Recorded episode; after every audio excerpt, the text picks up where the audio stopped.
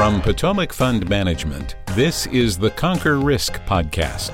Join us as we discuss the business of running an RIA firm and the practice of investment management. And now, our hosts. So, welcome to the Conquer Risk Podcast. Today, we're going to actually do a little extra before we start the real podcast. And I think part of this is because last week my podcast intro sucked so bad, I had to do it twice. So, so we're going to do a little extra piece in front here. That little extra piece is one of the most common questions I get is about how do we find content? And this particular podcast is going to be a perfect example. You read an article, I read an article, you called me the next morning and, and laughed and said, "Have you seen this thing?" And I had, and I laughed, and we basically both called both called bullshit on it right away, right? So you and I talked through, and that's the whole point of these podcasts is you and I are having these discussions anyway, and we talked through and found a little research to bolster our our thoughts, our initial thoughts, and that's what we're going to talk about and help educate you along the process. Does that make sense? Yes, sir. You good with that, Manish? Yep. All right, rock and roll.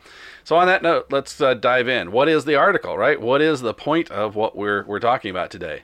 And that is a recent article from RIA Intel uh, that uh, discussed the Cerulli and Associates report on how many advisors are retiring, right? And and essentially, you and I both had the same thought, which is, wait a second, this they like keep saying the same thing over and over, which is, and I'm going to quote this article. Over the next 10 years, Cerulli estimates more than 111,500 advisors will retire, representing more than one third of the workforce and assets. Well, if that is true, that is a monumental, uh, it will have a monumental effect on all kinds of things. I just don't think it's true. How about you? Yeah, well, shout out to RIA Intel and Mike Thrasher. Uh, I really dig this new site they got, and uh, they do some fantastic reporting on, on our community. So if anyone, uh, you know, let's put that in the show notes to, to get to Yeah, RIA Intel. absolutely. It's- I, I'm steady on that site. So, you know.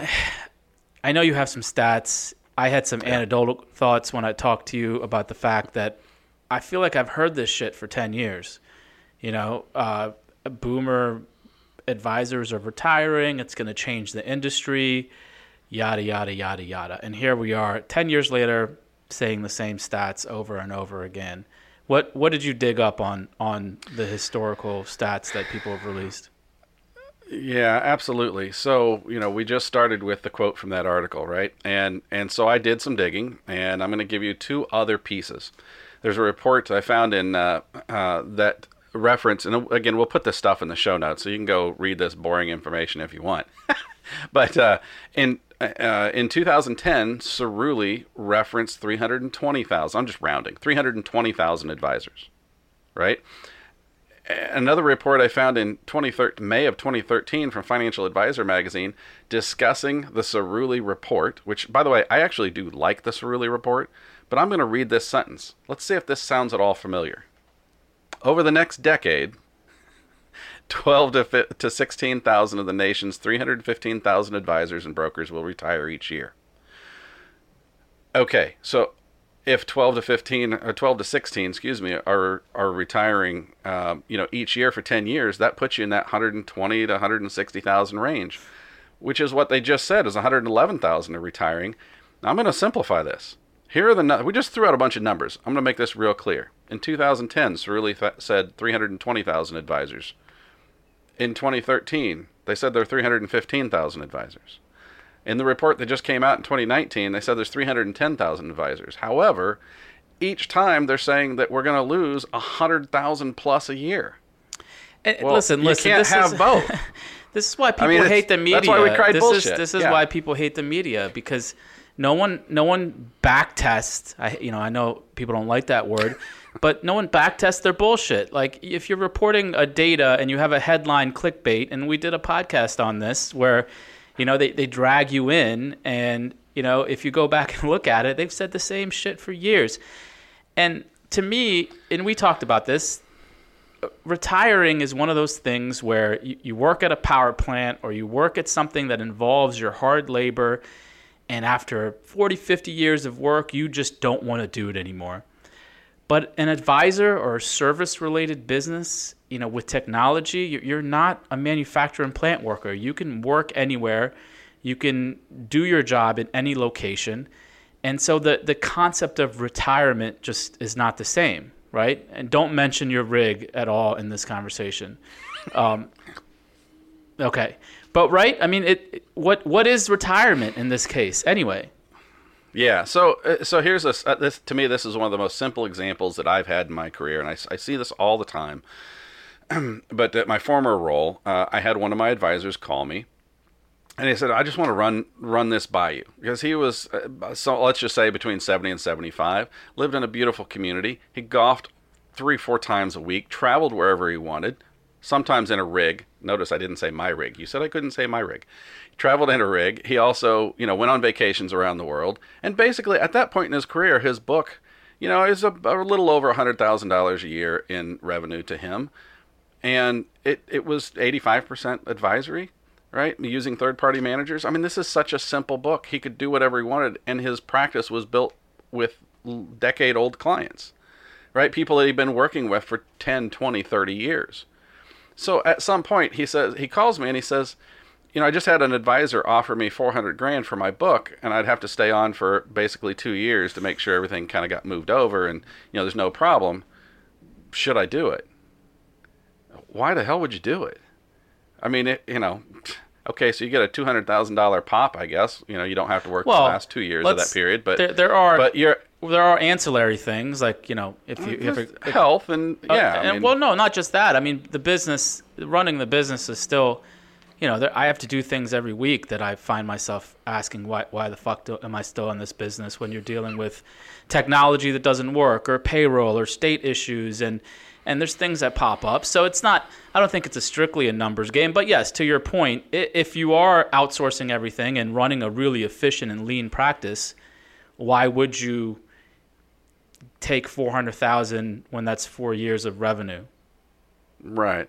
Well, and this is where I think our conversation sort of um, makes another move, and that is away from just those numbers to, to the concept of the merger, acquisition, succession planning stuff. And I think, uh, in my opinion, is we need to draw a line in the sand, and that line in the sand is the difference between what I'm going to call a sole practitioner and the the bigger multi-person firms. Now, I'm not talking about an entire broker dealer you might be an advisor who works, you know, who is a, maybe associated with a broker dealer and does most daily advisory business through that corporate RIA. That's fine. But how many people do you have in your office? And I think there's a big difference between the person who either is by themselves, has one or two staff people, maybe a maybe one other advisor, but prim- primarily their own. Right? I said a sole practitioner. Uh, and the group that has multiple advisors, uh, the, the person who has multiple advisors underneath them, they've created this entire structure. Th- those are two different animals. And the TDA conference, I talked about that in one of our recent podcasts, right? They did all kinds of stuff on merger and acquisition, but it was all for the, you know, 400, 500,000 dollar, uh, or uh, 500, four and 500 million dollar AUM practices. Well, those are multiple advisors typically and large staff and I totally get that there's a place for that merger acquisition and for the top dog to retire because that business moves on. There are people there to support it.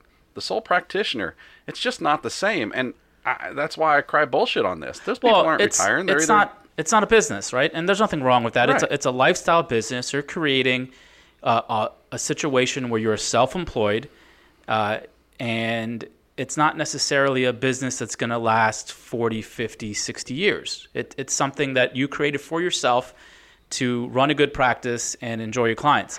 And and to your point, I think those aren't good acquisition targets, right? You have the person that never wants to leave or never wants to give up. You have a financial situation where there's no reason why that person should give up or leave. And so it makes and this is why these numbers don't change because most advisors and I'm just this might be totally not true, but I'm just it, I think most advisors It's your are sole practitioners. Um, I don't have data to back that up, but uh, that's something we should look into. But I think most advisors out there are sole practitioners, and so that's why the numbers aren't changing because they're just simply not retiring because they don't want to. And to your point, I don't think anyone really wants to buy them. Yeah, it's an interesting dynamic if you if you think about it like this. It, it the the book is a depreciating asset, And what I mean by that is if you had the two equal books, one is, um, again, uh, one is by a 55 year old advisor and one is a 75 year old advisor. If they're the same size, use the same solutions, and they both mirror image themselves, which I don't know about you, but most of the advisors I know, if you look at the people who are their clients, they are a lot like themselves demographically. So wait a second, the revenue is exactly the same. I'm going to pay more for that younger advisor's book than I am the older advisor's book because people are more likely to die off, the assets go away. There's all kinds of reasons for that.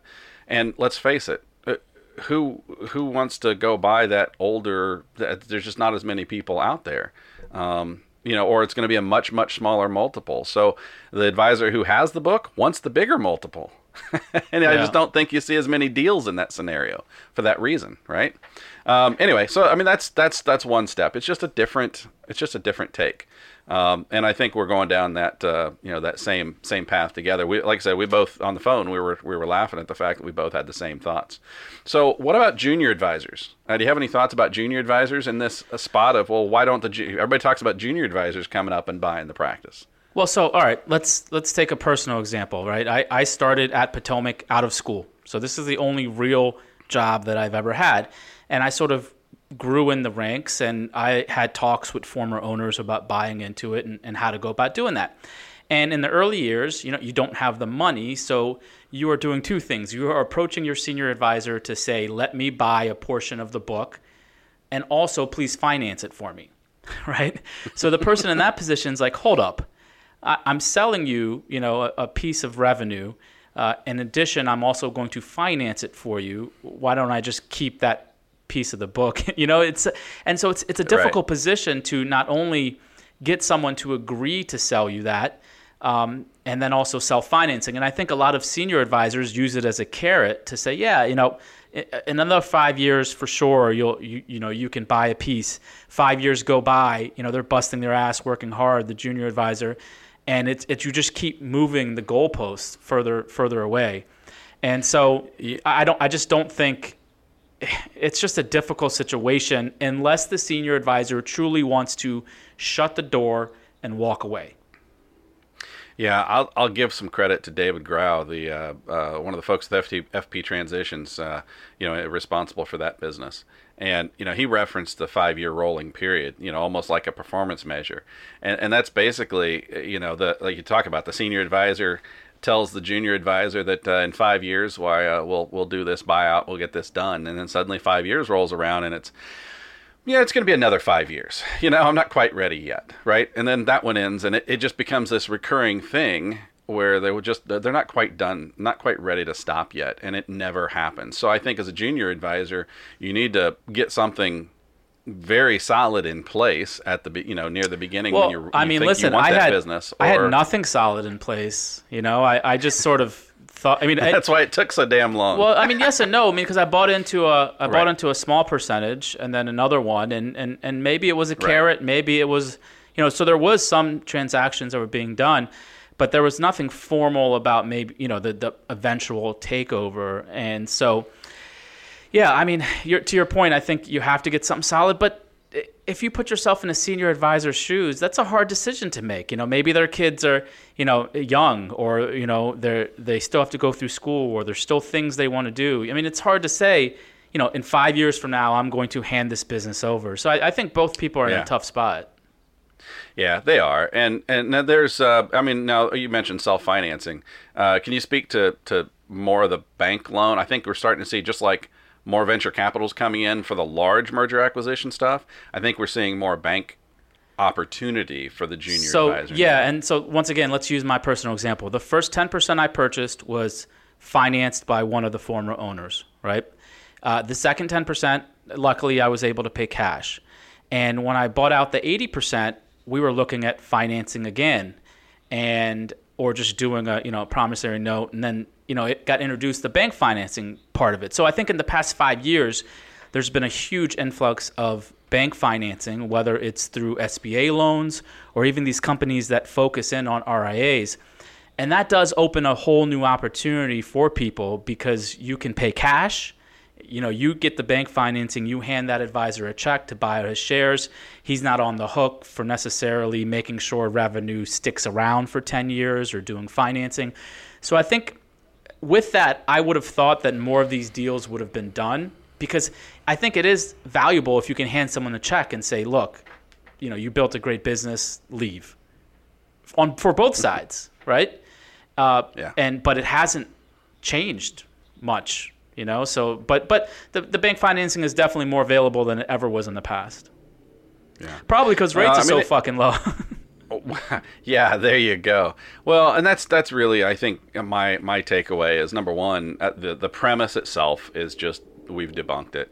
Um, but also, if you're a junior advisor, if your senior advisor talks about this sort of move but isn't willing to sell you bits of ownership over time, that's probably a clue that they're not really that serious about getting out of the game, right? Um, I mean, Well, hey, my- as an my owner, I love it when other people, other employees are owners yeah. because their skin is in the game.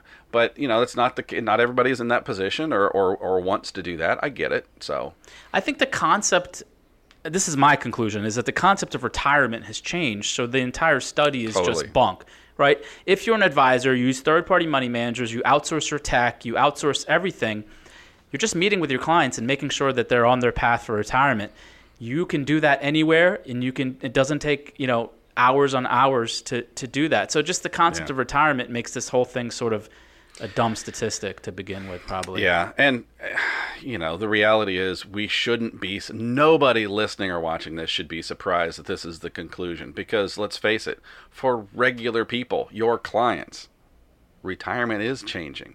Right? It's oh, I retire from my career and now I start that career that I always wanted to, you know, or or whatever. Um, there's just it's a totally different gig than it was five years ago. okay Uh, so anyway, on that note, uh, what's uh, you got any recommendations or, or other conclusions, other things? you No, no, we got? I got some good recommendations actually. Uh, well, right. we'll see. I just got it yesterday. So, if you can see, I got these new uh, Jabra Elite uh, headset things in. So, so here's the backstory. Shout out to Justin Castelli with the Advisor Growth Community. He invited me on to do a presentation, and it's a Zoom presentation where you are on camera. And my current headset Yeah, looks like this. for for Zoom, and explain why that's your headset, even though we do these podcasts So and nobody believe it or not, those. AirPods don't actually work on computer uh, unified communications. It doesn't work on your Take laptop. Take those things back off, man. No, I like them. Uh, they don't work on laptops, and so you know if you're doing a Zoom presentation, you actually can't use AirPods. So Jabra actually is the only uh, earbud company that makes the USB dongle that you can put in, so they work on your on your laptop or desktop.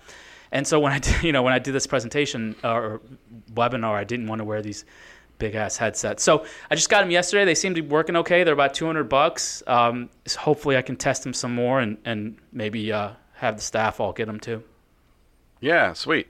Um, now, just for clarity, they work both with because of the dongle. They work with the computer as well as you can hook them to your phone and use them like any other headset. Correct. Yeah. So I, Perfect. I- it's this is the- one of- about yeah, being able to do them both. it's weird that you would think that this technology would work on laptops, but apparently they don't unless you get that dongle. And so that's why you see these big old headsets when you're giving these presentations, and they look horrendous.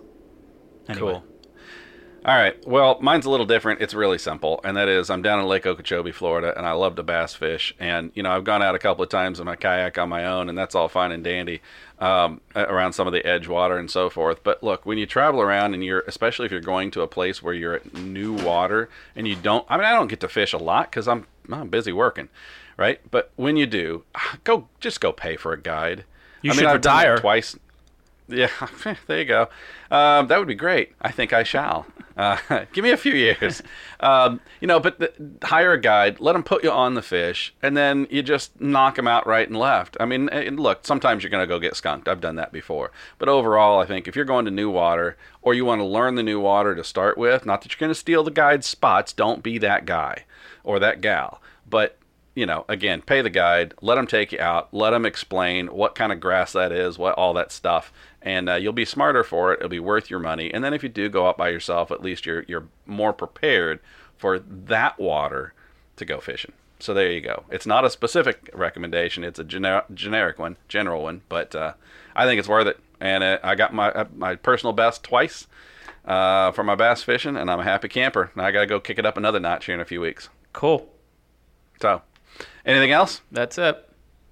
All right, rock and roll. Uh, like, subscribe. We appreciate you listening. That's as two. well as that's watching. two rock and rolls in one goddamn podcast. Hey, I do what I do, but you know See what? ya. I haven't mentioned my rig once. See ya.